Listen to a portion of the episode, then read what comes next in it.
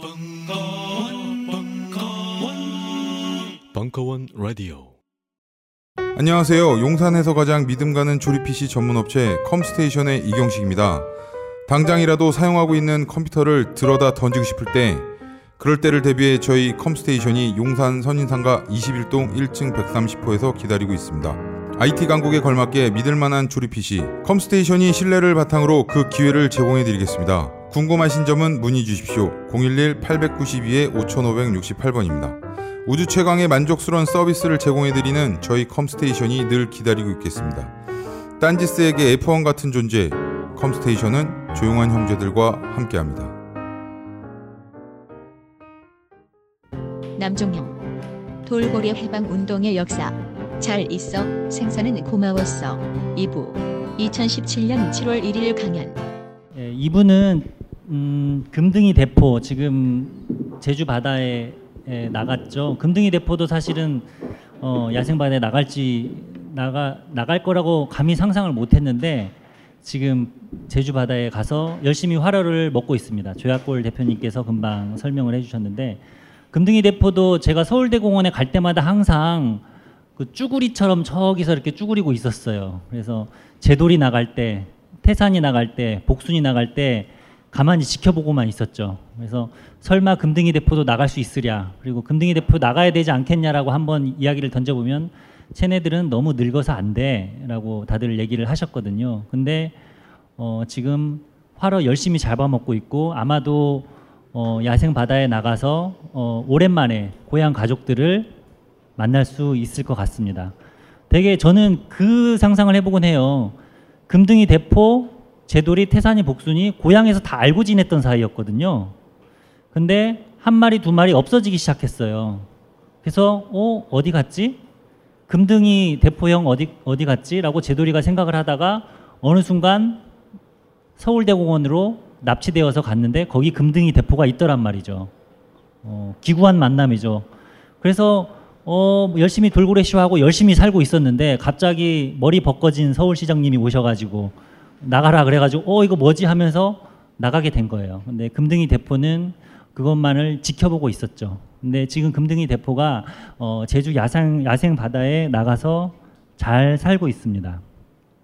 어, 이분은 이 금등이 대포에 대한 짧은 이야기와 그 다음에 홀로 남은 태지 이야기를 할게요. 태지는 역시 금등이 대포 옆에서 홀로 있었던 돌고래인데요. 일본 타이지에서 잡힌 아이예요. 그래서 걔는 돌려보내려고 해도 어, 돌려보내기가 마, 마땅치가 않은 곤란한 상황에 처해 있습니다.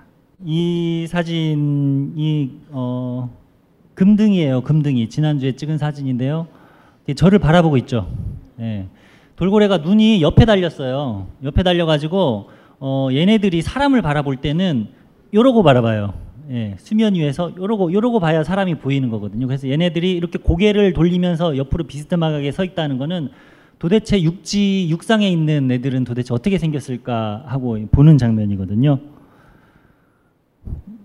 얘는 대포, 대포예요, 대포. 예, 같이 잡혀왔죠. 얘도 지금 훈련을 받고 있는데 눈병이 나가지고 조금 걱정을 했는데 지금은 좋아지고 있는 상태라고 해요. 금등이, 금등이가 이날 화려를 잘 잡아먹더라고요. 화려를 지금 쥐고 있죠. 그래서 그냥 딱 잡아서 먹는 게 아니라 한 2, 3분 정도 가지고 놀더라고요. 얘를 잔혹하게도 바로 죽이지 않고 물었다 놨다 물었다 놨다 하면서 고문을 하면서 이 죽이는데 반생태적이더라고요. 상당히. 네. 금등이. 또 이렇게 저를 계속 저를 봐요 얘가 예. 서울대공원에 조금 본 인연이 있었는지 계속 저를 봐가지고 제가 어, 사진을 찍어줬습니다. 예. 그때 예. 조희경 대표님, 황현진 대표님도 여기 앉아 계시는 게 보이는데 뭐 눈 밝으신 분들은 찾을 수 있을 것 같아요. 예, 그러고 있는 장면인데 김현우 박사님 좀 어때요? 지금 금등이 대포 상황이요?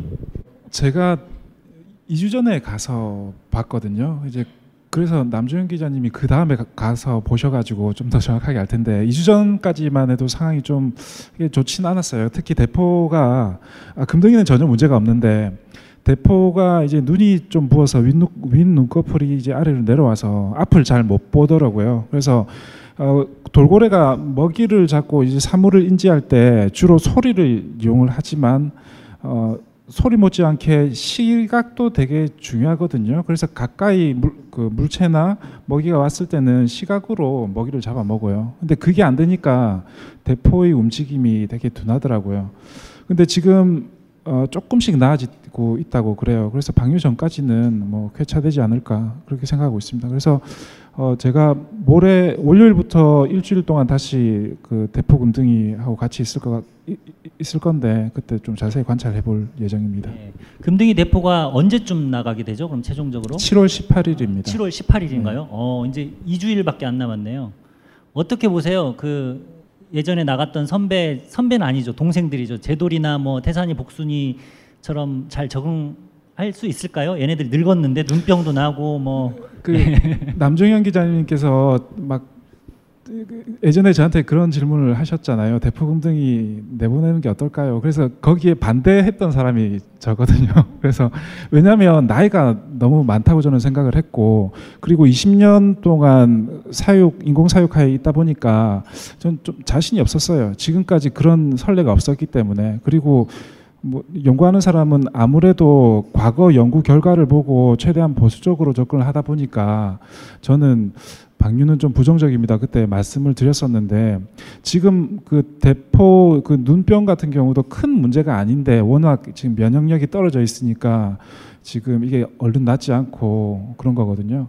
그래서 그렇지만 뭐 많은 분들이 희망하는 것 같이 뭐 저도 좋은 결과가 있길 바랍니다. 그래서 좋은 결과가 있을 것 같기도 하고 그래서 지금 대포금등이가 새로운 역사를 쓰고 있어요.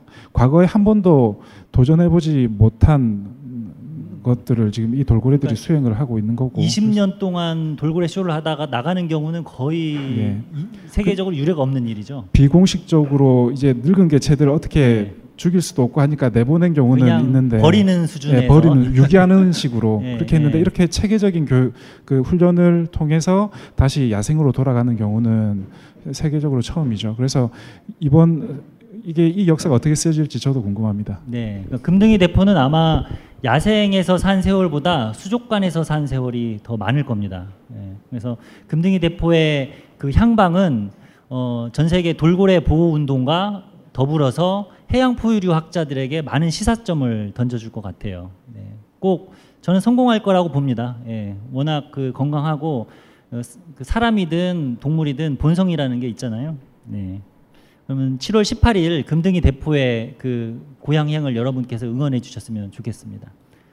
그런데 이제 마지막 남은 돌고래 또 한 마리 문제의 돌고래가 있어요. 요즘 핫 이슈로 떠오른 태지라는 돌고래입니다. 어, 태지는 일본 타이지에서 잡혀왔는데요.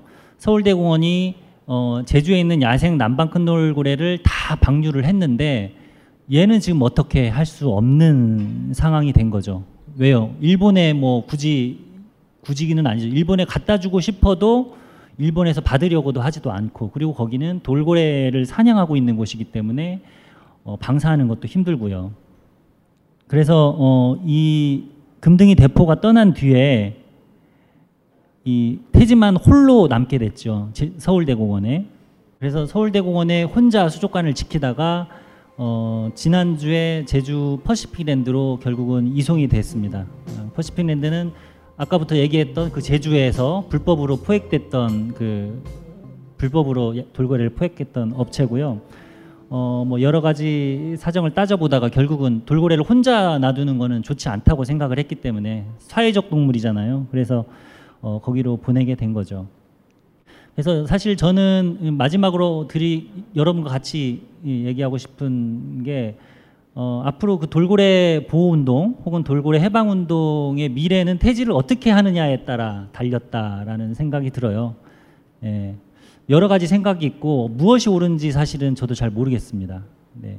그 시민단체 일부에서는 바다 쉼터를 어, 주- 바다 쉼터라는 거를 통해서 어, 태지 같은 아이들을 어, 수용을 하자. 그러니까 천 그 야생 바다에 이제 그 만 만이죠 만에다가 이제 끝에 그물을 쳐가지고 좀 더 살 좀 더 그 친환경적인 환경에서 어, 이 돌고래를 관리를 하도록 하자라는 야생 방사론이 있고요. 또 어떤 분들은 태지를 어, 동해 바다에 그냥 야생 방사를 하자라는 분들도 있어요. 네. 좀뭐 양쪽 다 의견이 설득력 있고 어떤 것이 옳은지 잘 모르겠는데요. 그래도 이럴 때는 과학자한테 먼저 한번 물어봐야 될 것 같아요. 네. 어, 개인적으로요. 뭐 이거는 뭐 뉴스 인터뷰도 아니고 아까 처음 말씀드렸다시피 그냥 개인적으로 내밀한 얘기를 그냥 해주시면 됩니다. 개인적인 의견을 밝히고 싶지만 여기 카메라가 너무 많아가지고. 근데 그 이제 여러 가지 의견들이 있습니다. 그래서 동해에 그냥 방류하자는 의견도 있고 그리고 뭐 바다 쉼터 이야기도 말씀하셨는데 먼저 동해에 방류하는 거는 어, 어, 이, 이 돌고래들 태지한테도 안 좋아요. 왜냐하면 태지는 일본 쪽 태평양 연안에서 사는 돌고래거든요. 그런데 어, 우리 동해에 사는 큰 돌고래들은 태평양 쪽하고 좀 다른 물이에요. 그래서 어, 형태도 조금 다르고 당연히 뭐 DNA 구조 그 DNA에서도 차이가 나고 해- 어, 생태 습성도 다르고 그리고 어 뭐 출산 간격이라든지 이런 것도 다 달라요.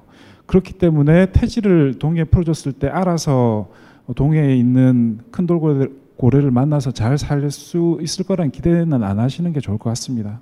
설령 만난다고 하더라도 어 그 태지가 만약에 짝짓기를 했을 때 그 오염이 되는 거죠. 그 그 그 야생 무리에 원래 동해에 서식하고 있던 큰 돌고래의 그 유전자 흐름이 깨져버리기 때문에 원래 가지고 있던 고유 유전자가 깨져버리기 때문에 그건 정말 좋은 방법은 아니라고 생각하고요.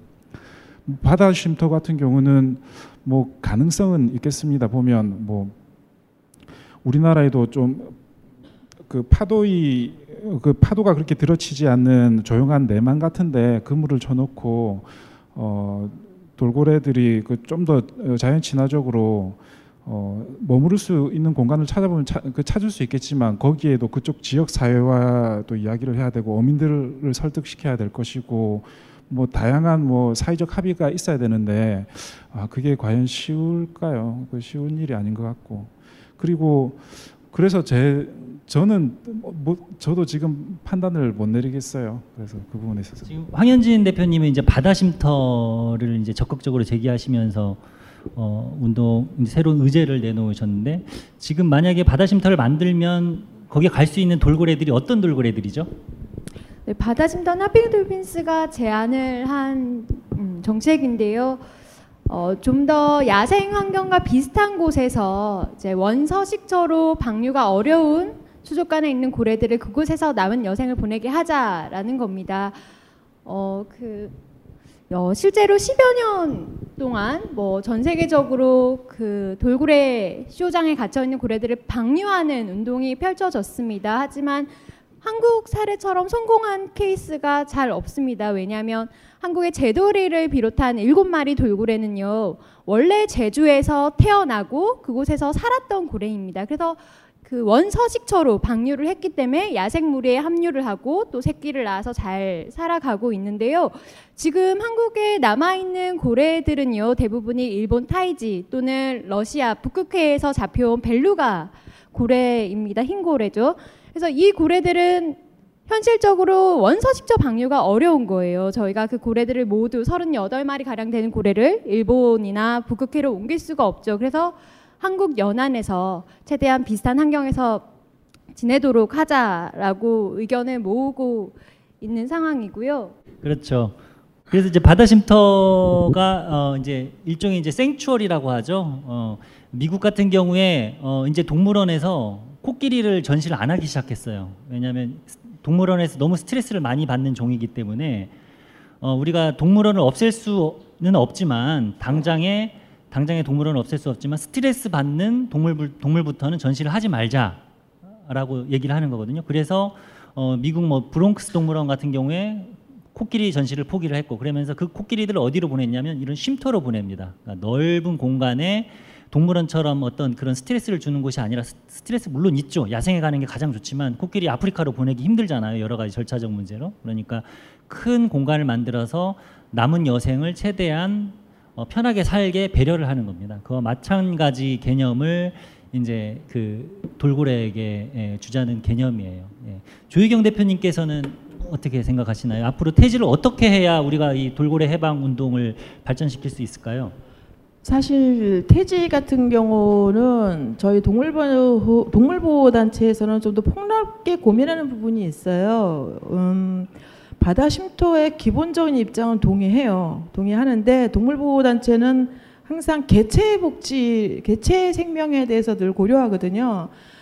사실 바다 쉼터라는 건 상당한 예산을 필요로 하고 우리가 지향점을 가지고 운동해야 되는 것은 분명하나 우리가 그러니까 조금 이제 가볍게 표현하면 우리가 감론을박하는 사이에 얘네들은 계속 나이를 먹고 병도 들어간다는 거죠.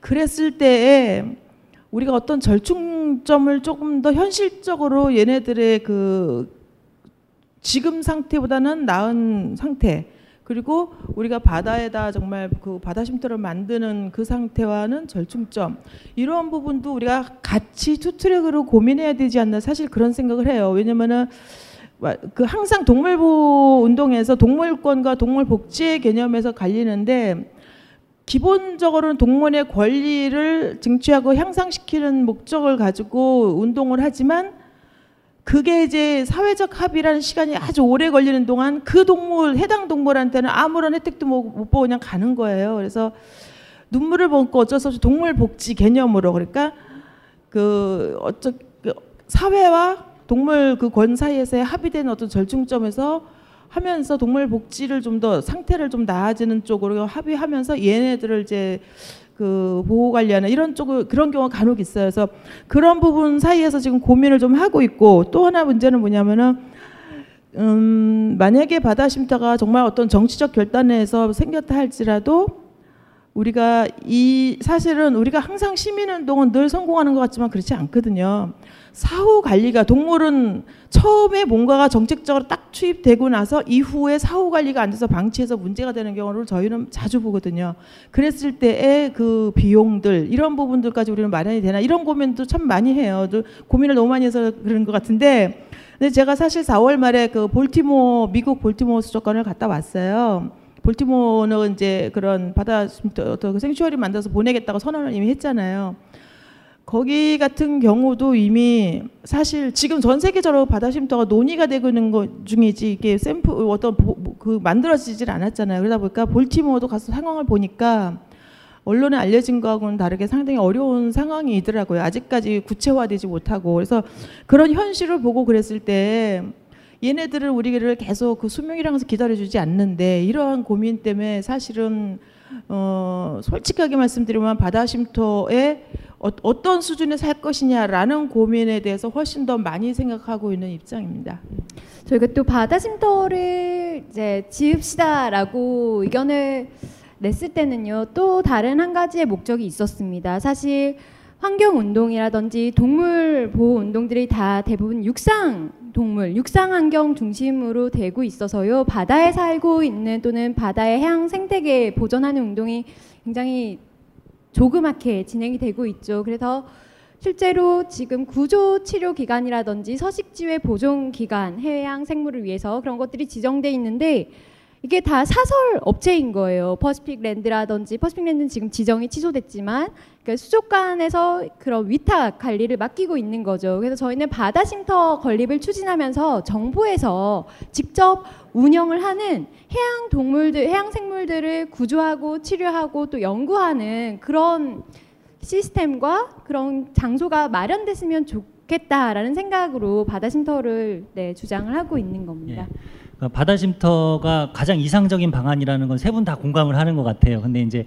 그 현실적인 여건을 따지면서 우리가 이 말하자면 이 주력을 어느 정도 배분을 해야 될 것인가, 70%를 배분해야 될 것인가, 30%를 배분해야 될 것인가, 거기서 좀 엇갈리는 것 같은데, 어, 우리나라가 워낙 다이너믹하잖아요. 예, 갑자기 대통령이 물러나고, 네, 그렇지 않습니까? 뭐 제도리가 나갈 줄 알았어요? 금등이 대표가 나갈 줄 알았어요? 뭐 해보면 다 된다고 생각합니다. 예, 꿈을 가지고 있다면 지금이 우리 우리가 이루어왔던 것처럼 앞으로도 뭐 되지 않을까요?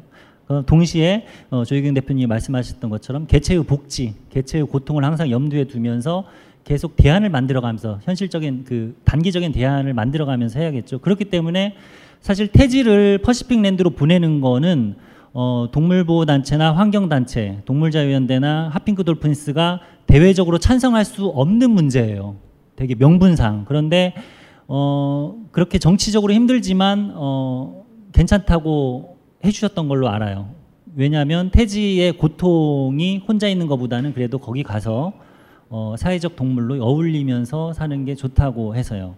그래서 조약돌 대표님께서 그때 올려주셨는데 좀 그 퍼시픽랜드에서 태지가 어떻게 살고 있다고 예.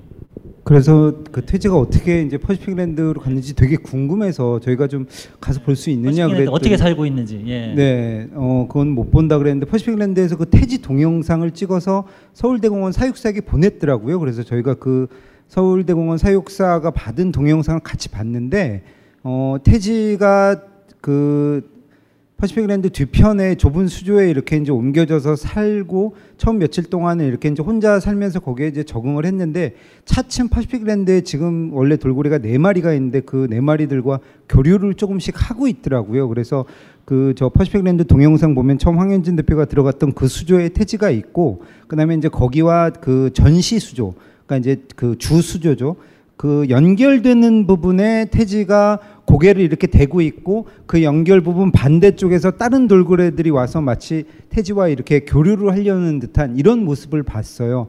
저 그 바다 가두리에서 어, 태산이와 복순이가 있을 때 이제 야생 돌고래 레들이 와서 이렇게 같이 교류를 하던 그런 모습을 어, 봤거든요. 그래서 그걸 보면 이제 태지도 슬슬 어, 퍼시픽랜드에 있는 돌고래들과 이렇게 이제 어울리고 있는 것 같고 사실 그게 태지의 어떤 그런 스트레스를 줄이는 데는 도움이 될 수 있겠는데 또 한편으로는 거기와 이렇게 이제 동화가 되어서 쇼에 나중에 동원이 되지는 않을까 하는 그런 큰 우- 우려가 있습니다. 네. 여튼 그나마 다행입니다. 이렇게 스트레스를 받던 애가 어, 그래도 친구들을 조금이라도 사귀려고 하는 음, 모습을 보여서요. 네. 자 여기까지 우리가 긴 여행을 했습니다. 예, 제도리에서부터 그 다음에 덩다리로 덩다리로 그 바다로 나간 춘삼이 38이 끼어서 나갔죠. 그 다음에 태산이 복순이 못 나갈 줄 알았는데 나갔던 태산이 복순이 그리고 이 모든 과정을 어, 수족관에서 말없이 지켜봤던 금등이 대포까지 지금 바다로 나가게 됐습니다. 지금 우리에게 남은 거는 네, 태지가 남아 있죠. 네. 어, 오늘 여기까지 준비한 우리 저희가 준비한 게 여기까지이고요. 네. 질문을 받아야겠죠, 저희가. 이렇게 주요 이 셀럽들이 한 자리에 모이는 시간이 많지 않습니다. 네. 우리나라 최고의 해양 포유류 학자이신 김효루 박사님, 그리고 우리나라 동물보호운동의 산증인 조희경 대표님, 그리고 남방 큰 돌고래 야생방사를 최초로 제기하면서 이 돌고래 야생방사의 역사를 일으킨 황현진 대표님, 그리고 조약골 대표님께 이 시간 질문을 해주실 분이 있으면 바로 손을 들고 질문을 받도록 하겠습니다. 누구한테 질문을 하는지 먼저 자기 소개를 먼저 해주시고요. 누구한테 묻고 싶은지 예. 대전에서 올라온 한 고등학생입니다. 어, 대전에서 오셨어요. 네. 어, 이거 보러. 네, 그렇죠. 어, 어, 김현우 박사 박사 분께 아- 질문을 하고 싶어요. 어, 그 고래가 이빨 고래암흑이랑 이제 수염 고래암흑으로 나뉘는데 어, 이빨 고래암흑은 분수공을 한 개 갖고 있잖아요. 그래서 수염 고래암흑은 분수공을 두 개 갖고 있는데 어, 왜 이렇게 차이 나는 차이가 나는지 궁금해서 네, 질문을. 아주 어려운 질문인 것 같은데요. 잘 들었습니다. 예.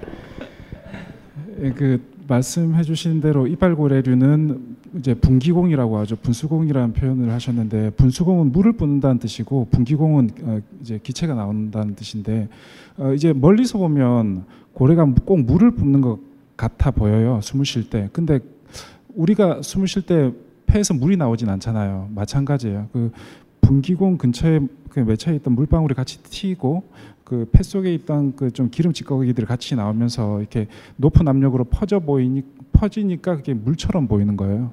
그래서 분수공이라는 표현보다는 분기공이라는 표현이 맞고 어 이빨고래는 분기공이 하나 그리고 수염고래는 분기공이 두 개 이렇게 있는데 그거는 뭐 원래 사람도 그렇지만 콧구멍은 두 개예요. 원래 고래 원시고래도 원래 분기공이 다 두 개였는데 진화 과정상 어 이제 이빨 고래류는 그 하나로 구멍이 하나로 융합됐거든요. 근데 이제 해부학적으로 보면 결국은 그게 이제 두 갈래로 나뉘는 걸 또 볼 수가 있고. 그래서 이거는 여, 약간 이제 어 동물이 그 고래류의 이제 생물학적인 부분이긴 한데 혹시 뭐 개인적으로 더 궁금하신 게 있으면 저한테 뭐 메일을 주시면 제가 성심성의껏 답변을 해드리겠습니다. 김현우 박사님은 참고로 대학생 때부터 예, 기신고래를 연구하러 사할린 섬이죠. 예, 사할린 사할린 섬에서 자원봉사로 예, 일하신 우리나라 최고의 해양부 유리학자이십니다. 자, 또 질문 있으시면 네, 저쪽에서 질문을 하셨나요? 네, 강의 너무 아니, 강의는 아니었던 것 같은데 너무 인상 깊은 시간이었어요.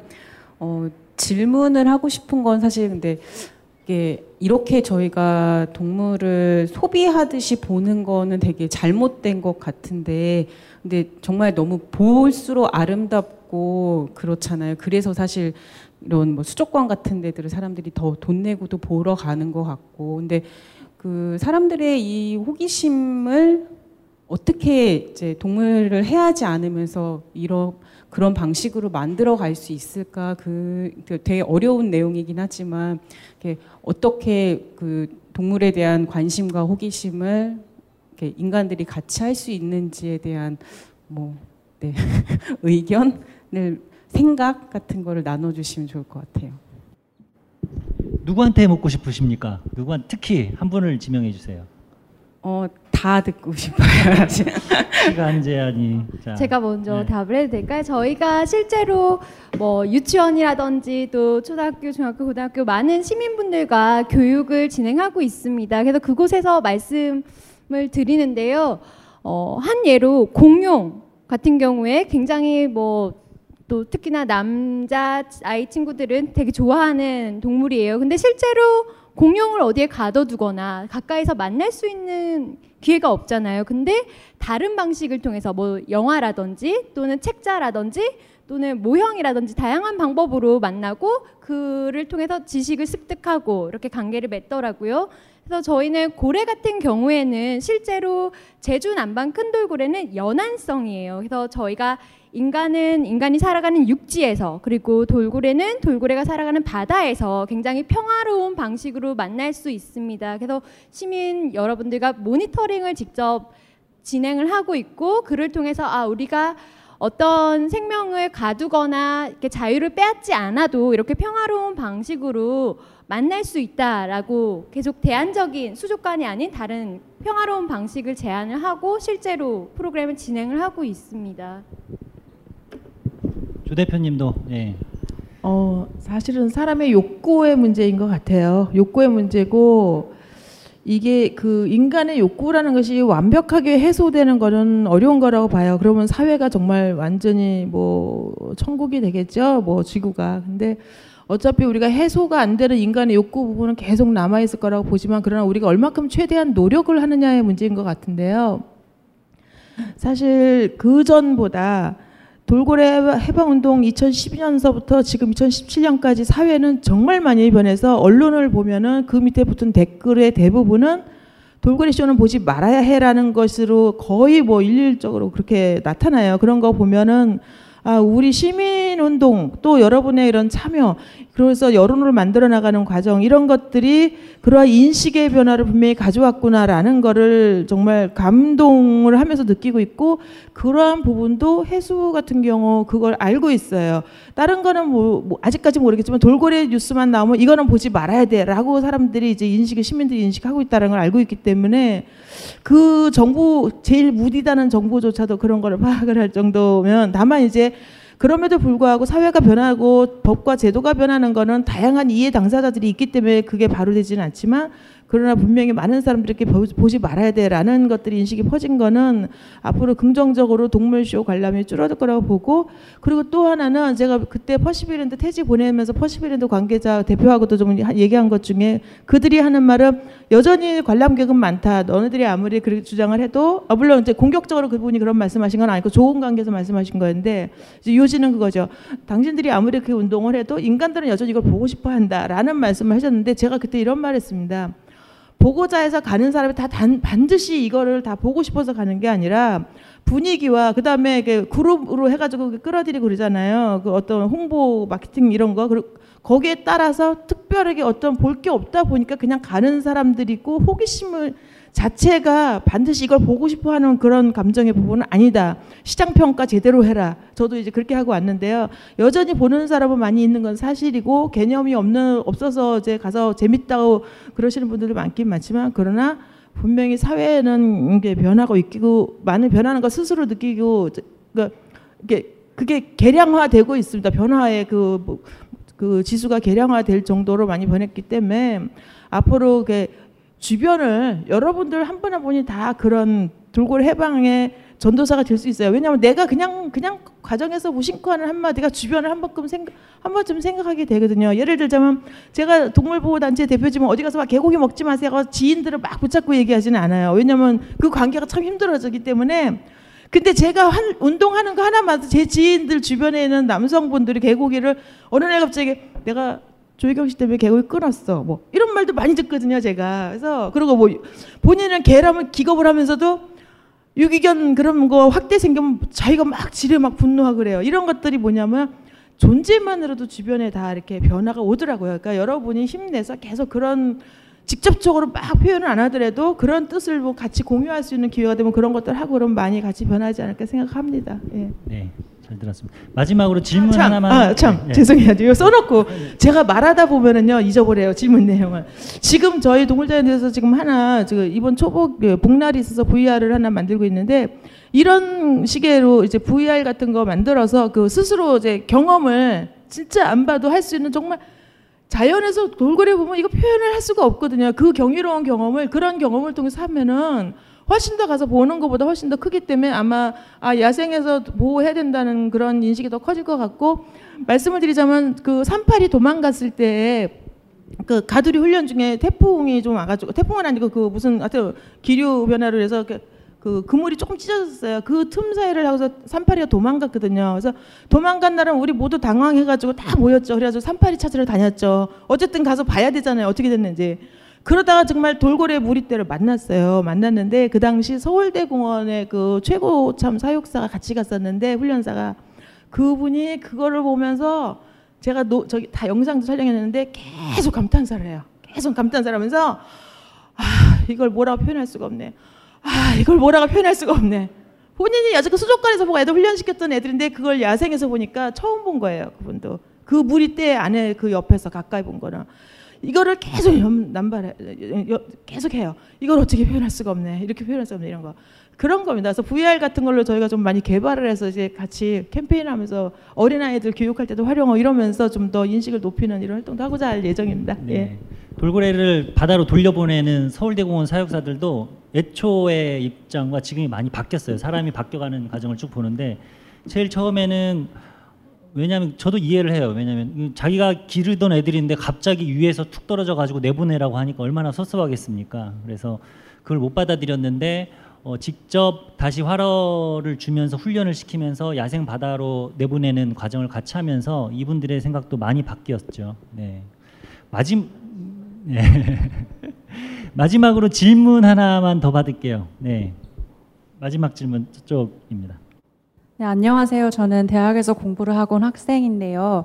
그 어, 핫핑크 돌핀스 대표님께 질문 드리고 싶은 게, 그러니까 방금 공연에서도 강정 노래 불러주셨는데, 그러니까 그 책에서도 쓰여 있지만 특히 2011년, 12년 이때 핫핑크 돌핀스가 처음 생기고 활동하던 시기가 강정 마을로서도 투쟁이 가장 치열하게 전개되었던 때라고 알고 있어요. 그래서 그때 강정 마을하고 돌고래 이슈가 어떻게 구체적으로 연대되어서 어, 이제 진행이 됐는지 그리고 지금도 어떻게 진행이 되고 있는지에 대해서 조금 자세하게 듣고 싶습니다.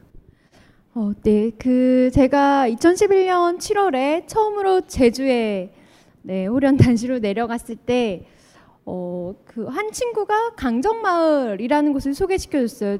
환경 운동가니까 꼭 이곳에 가서 어, 이 마을과 또 구럼비 바위를 지켜주세요라고 저한테 부탁을 하더라고요. 근데 전 환경 운동가임에도 불구하고 강정마을 소식을 까맣게 어, 들어본 적도 없고 아예 전혀 모르고 있었어요. 그래서 그 마을에 무턱대고 갔는데 드넓게 펼쳐진 구럼비 바위와 그 앞에 보이는 범섬 그리고 그곳에 남방 큰 돌고래들의 서식처라는 이야기를 듣고 아 이곳을 지켜내야겠다라는 생각이 들었습니다.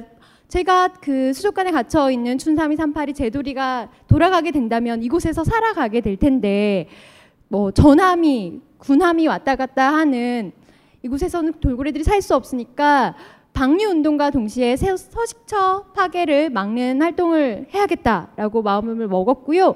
어, 제돌이가 그 서울대공원에 있던 제돌이도 불법 포획됐다는 사실을 알고 2012년 3월에 서울에 올라왔습니다. 강정마을에서 지나가다가 기자회견을 하기 위해서 올라왔는데 그 당시가 구럼비 바위 발파 시기였어요. 그래서 저는 구럼비 바위가 깨어지는 것을 네, 막고 싶었지만 현장에 있을 수 없었고 대신 제돌이를 돌려 보내자고 음, 서울에서 주장을 하고 있었고요. 어, 지금 해군 기지 공사는 거의 다 끝이 났습니다. 하지만 그곳에서 뭐 하핑크 돌핀스를 비롯해서 많은 평화 운동가 또 그런 마을 지킴이 주민분들이 여전히 그곳에 생명 평화 메시지를 전하고 있는데요. 군- 그 해군 기지 건설 과정에서도 해양 생태계가 굉장히 많이 파괴됐지만 이후에도 실제로 그 미국이라든지 호주의 군함들이 들어와서 제주도에 쓰레기를 버리고 오염 물질들을 무단 방류하고 있습니다. 그런 것들을 감시하는 역할들 또 그런 전함들이 소나를 쏘면서 고래들에게 어떤 영향을 미치는지 저희가 계속 감시를 하고 있는 상황입니다. 네. 자, 여기까지 저희가 준비했습니다. 더 질문이 있으신 분은 끝나고 개인적으로 질문을 해 주시고요. 네. 이 사진을 보면서 어, 마치도록 해요. 제돌이가 아까 나가는 모습인데요. 그 아까 조희경 대표님께서 말씀해 주셨는데 어, 저도 마찬가지고 인간에게 욕망이 있습니다. 동물을 가까이서 보고 만져보고 그러고 싶은 욕망이 있어요. 마찬가지예요. 사람이 사람한테도 그렇고 사람이 동물한테도 그렇고 그런데 어, 상대방이 싫으면 하지 말아야죠. 그렇죠. 네.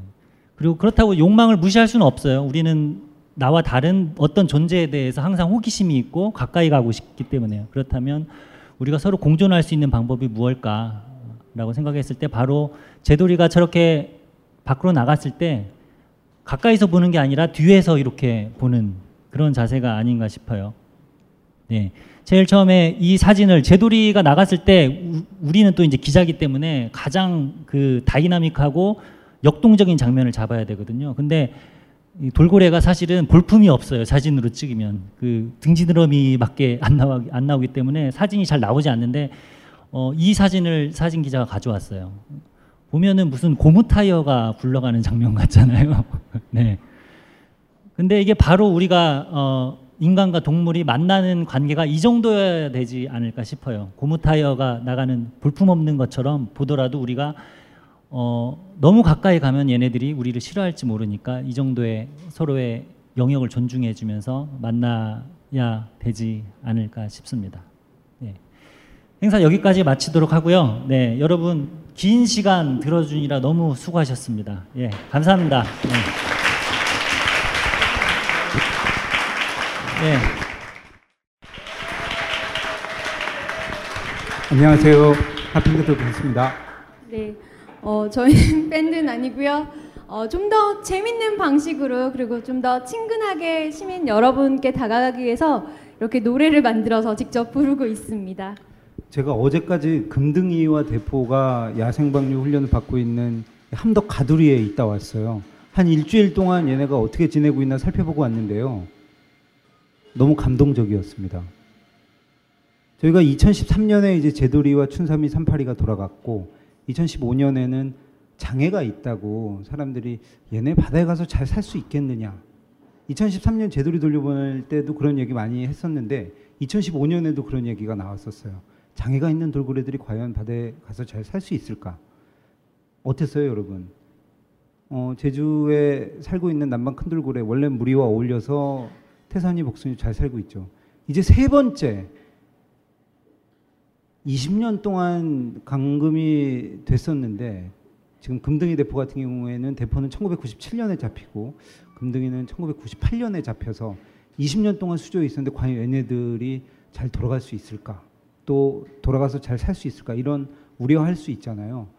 어, 하핑크 돌핀스하고 동물자유연대하고 또 남종현 기자님이 함께 금등이 대포 먹이 값 마련 펀딩을 했었잖아요. 그래서 많은 분들이 어, 십시일반으로 돈을 모아주셔서 지금 그렇게 모인 돈으로 금등이와 대포가 아주 건강하게 화로를 아주 아주 잘 잡아먹고 있어요.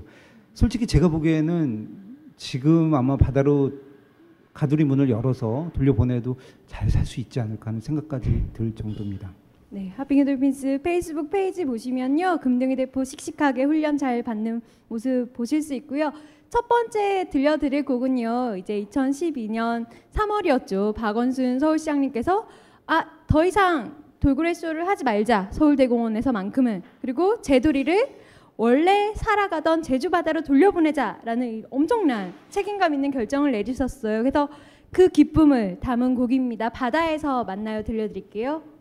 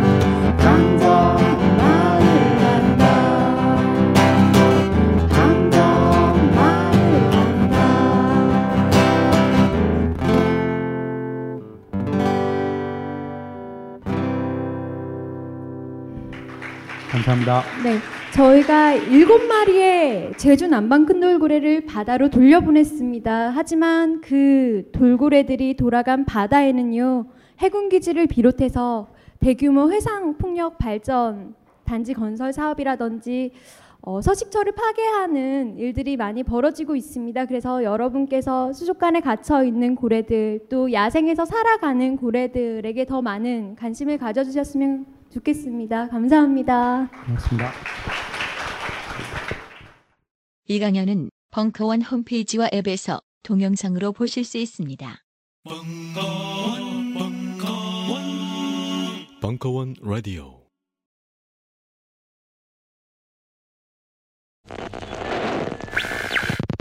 안녕하세요. 벙커원 요원입니다. 오늘은 벙커원 레드라인, 아니 핫라인 안내를 해드리겠습니다. 홈페이지나 어플리케이션에서 벙커원 컨텐츠를 이용하는 방법, 강좌 수강 신청, 충정로 벙커원 현장 관련 문의 또는 멤버십 관련 궁금한 사항이 있거나 불편한 점이 있는 분들은 지금 전화기를 들고 서울 02-771-7707로 전화 주시고 내선번호 2번을 눌러주시면 됩니다. 핫라인 이용 시간은 평일 낮 12시부터 오후 5시까지이며 김어준 총수의 근황이나 위치 확인 등의 문의는 받지 않사오니 이 점 참고 부탁드립니다. 더불어 벙커원 홈페이지 고객 게시판을 이용해 주시면 전화보다 더 정확하고 빠른 처리가 가능합니다. 근무 시간 외 문의 사항도 고객 게시판에 남겨주시면 빠르게 처리해 드리겠습니다. 한편 맛있는 맥주와 커피, 음식을 드실 수 있는 벙커원 바는 같은 번호 내선 3번이며 오전 11시부터 밤 11시까지 전화를 받고 있습니다. 예약을 원하시는 분은 이쪽으로 연락하시면 됩니다. 끝으로 전화를 받는 벙커원 요원들은 전화 업무 이외에도 편집, 촬영, 디자인, 커피숍 뽑기 등 온갖 일을 하는 와중에 전화도 받습니다. 다산 콜센터와 같은 전문적인 응대 클래스에 미치지 못하더라도 그냥 웃어주세요. 이제 벙커원에 전화하기에도 좋은 시절입니다. 감사합니다.